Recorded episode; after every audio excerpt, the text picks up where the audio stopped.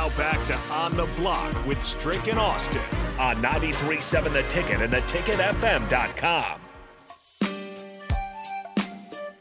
402 464 5685, the number if you want to get involved on the Sartor Hamann text line, the Honda of Lincoln hotline. Thanks for checking us out here at 93.7 The Ticket. Obviously on your uh, radio dial, but also on Twitter, Facebook, YouTube, and Twitch. Drop us a like, follow, turn notifications on for when we start our broadcast, everything like that. Doesn't cost you anything, helps us a lot. We greatly appreciate it. Two big wins for Husker Hoops programs last night. Strick, the women 71 64 over Purdue, the men 63 60 over Ohio State. Let's start with the good. I think there are a lot of young guys that stepped up. Denim Dawson had two crazy athletic finishes. Jamarques Lawrence hits a couple threes. Oleg Kojenets hits a bucket in that stretch. And we saw some good minutes from Wilhelm Breidenbach. I don't want to say those guys are, you know, core players. Got to have them, got to keep them around guys. But they're definitely going to be pieces of the program moving forward. And as we look at the rest of the season, those are guys you want to continue to see at least flashes, if not consistent performance like that from. Well, Austin, we could look at this from multiple standpoints, and you're you're right in the in the in the take that you have on it. Is that are they mainstays of of it? No, they're significant pieces of the program right now. I think Lawrence has um, potential to break out because of his mm-hmm. ability to create his own shot in space. It's, it's a confidence thing for him. You got Derrick Walker. Obviously, Griesel is, is a solid mainstay. Bandoumel is that, but he's struggling immensely. He's in his head so so far right now. I think he's just got to have just one of those breakout games. Mm-hmm. But that's why I'm saying he's got to take those easy opportunities. One, he's not getting to the free throw line to do as Sensabaugh did, to have a bucket go in to where your stroke, you feel a little bit different about your stroke. He needs to take those easy opportunities, get in the fast break, get in transition do what Tominaga did in one instance where Tominaga got the ball on an outlet, he pushed, he hit the guy with an in and out move, got to the mm-hmm. rim, boom, finished with the foul. That's the type of stuff I think you know Bandoumel can can can have success in. But the second part of that is this: they're going to have they've gotten an opportunity to see these young players and to allow the coaching staff to gain more trust in them which then could help to expand their minutes, can alleviate some of that time to allow some of those guys to have time to rest and feel confident that you're not going to have this super drop off because the lineup you had out there at one point was Kojenets, Tominaga, uh, I think uh, Breidenbach, and and Lawrence. So at, at the at the U eight after the the U eight timeout in the second half, I went back and watched this because I remember them pointing it out on the broadcast. It was Bandoumel, Tominaga, Lawrence, Dawson, Kojenets. Mm. That's the lineup at the U8 timeout of a one and a half possession game. Yeah, and they were productive. Mm-hmm. And I mm-hmm. think they even got them a little bit of a lead mm-hmm. during that period. Great defense. They did the job. They didn't let nothing. There was no 8 0, 10 0 crazy runs that usually sometimes can happen in those situations. So it was good. It was good for them to be able to have that experience. Right. The, the, scoring drought at the end of the first half wasn't good, but you still go down uh, only one at the half. Coming out of the half, Ohio State uh, gets oh, its lead God. up to five points at 34 to 29, and then big sense of the moment. Other Nebraska teams, I think, unravel a little bit in that situation. Uh, they they get on that scoring drought, but you get back to back threes from uh, Jamarques Lawrence spotted up, looked good, and then Sam Griesel had Zed Key on an island. He decided to take the step back three. He knocks it down. To me, that that really settled the team down. Again, other teams I think go into a scoring drought there, but props to one of the oldest guys on the roster and then one of the younger guys on the roster for taking the play that was available to them in that moment and actually converting on it. That that, that sequence to me was huge. It was it was very huge. And one of the things that they've got to if they want to win some of these close games, they got probably more open looks than I've seen in a while for Nebraska. They've got to knock those down. You've got you you you've got to. You're not a team that gets that regularly, so you've mm-hmm. got to knock that down. You've got to. You know, it's the same thing Nick said in in the in, on the water cooler, um, not water cooler on the uh, happy hour.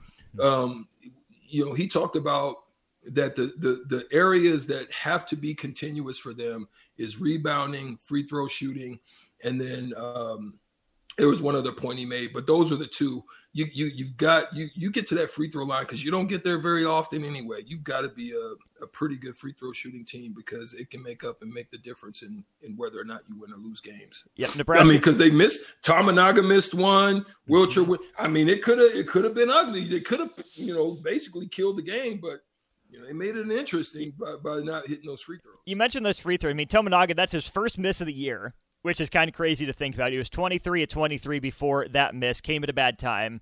Wilcher, I think everyone in the building knew it was one out of two. CJ's a 60% shooter this year, which is weird given his track record. I feel like he should be a better free throw shooter than that. Griesel and Bandoumel hit theirs late, but Griesel left three on the on the table in the first half uh, gets fouled, doesn't mm-hmm. convert two, and yep. then gets an and one, doesn't convert it. Their points right there. Uh, to, to, your point on the open shots, and this will lead us into a little bit more on CJ Wilcher and Keisei Tominaga. Nebraska 6 of 21 on threes. Bandoumel missed all of his. One of them was in and out. Wilcher hits one. Should have had another, but his foot was on the line. Uh, so I- am going to credit him with one and a half made threes, even though he only reflects one in the box score. Um, but on the text line, Byron says uh, Griesel should shoot more, love Dawson, and Lawrence needs to take half of Wilcher's minutes. CJ Wilcher to the bench is not a move I predicted, but I think that could be good. Where Nebraska has a little more offense in that starting lineup, a little more creativity with Tominaga, it lets CJ Wilcher take a deep breath. You know he can play extended minutes off the bench if Keisei picks up a couple stupid fouls early. And again, just that mental deep breath. I think that's a win-win all around. Your take on uh, Wilcher going to the bench for now? Um, I actually think it's good because there's there's multiple things I talked about on the uh, post game show last night with regards to Wilcher. The thing about the thing about Wilcher is he's a specialist. When you're a specialist, what you do and do well, you need to be elite in it because he's not a defensive. He's not going to be a defensive stopper. He's not uh, Dennis Rodman, and he's not going to get you all these rebounds. He's not a, a, a Kyrie Irving where he's going to be able to break down the defense and get you get to whatever he wants to and find guys. He's not a high assist guy because he's just he's not able to do that. So he doesn't do anything but shoot the ball well. So you have to, when opportunities are given to you, you need to be knocking them things down. Period. So that's why him going to the bench, like you said, having him to kind of woosah, cool off, get a little, you know, watch of the game, kind of let the game just relax and come to him, not be stressed about it. Um, that that should happen. I agree. I think Lawrence is earning. I'm not saying should be given. I'm thinking he's earning. He's mm-hmm. starting to play at a level that he's earning more minutes. So I would also say that. Scott on the text line on the Sartor Hamann text line says, "Strick, what was the percentage of free throws for you guys uh, as a team when you played. We were in the 70s as a team.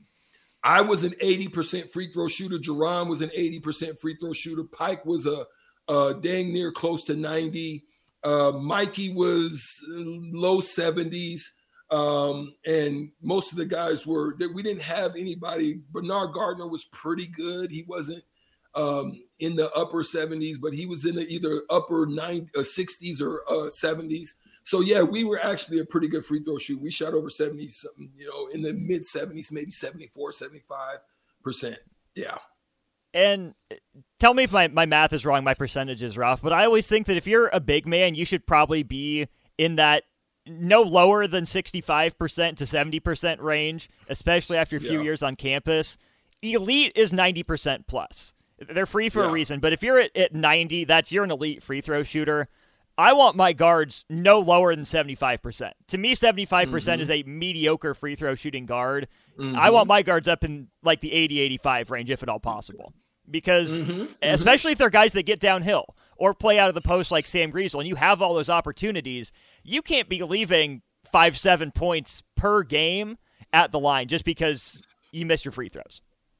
Austin, I tell I tell younger players all the time. I say, you guys make it too tough. You you there's an easy way to average 18, 15, 20 points a game. Easy way. Mm-hmm.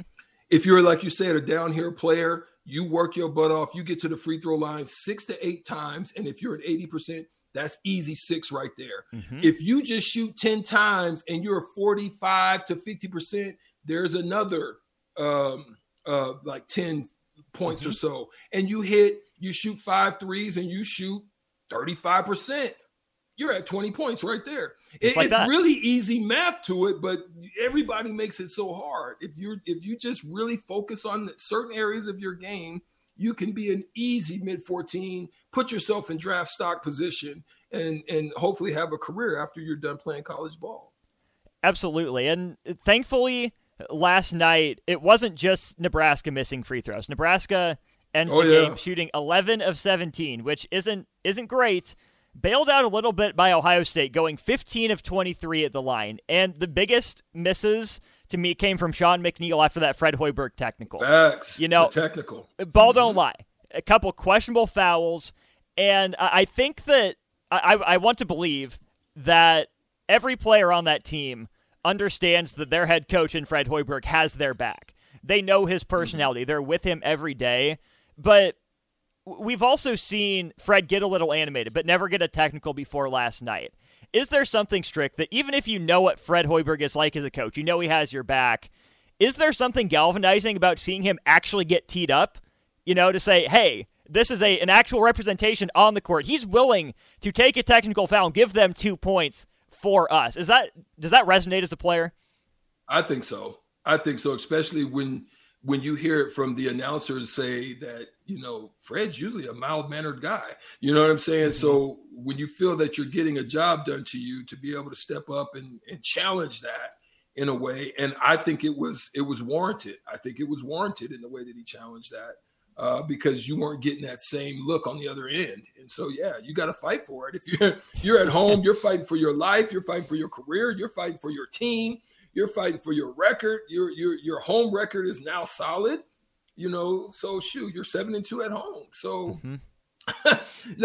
you know, could have been uh, eight and one, you know, but at the end of the day, you've got to fight for that stuff. And it, it ultimately paid off because the team seemed to be energized by it.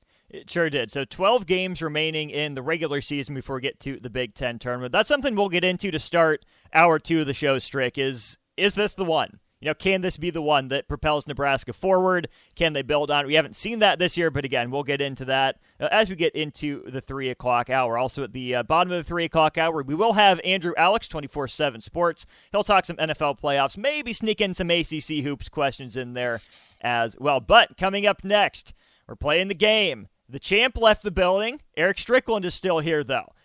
Step one on the road to bring in the champ back in shootout with Strick comes your way after this. You want to play the game, $15 to Buffalo Wings and Rings. You call 402 464 5685. Big Ten men's basketball career leaders. That's the category for basketball. We'll play the game, shootout with Strick right after this.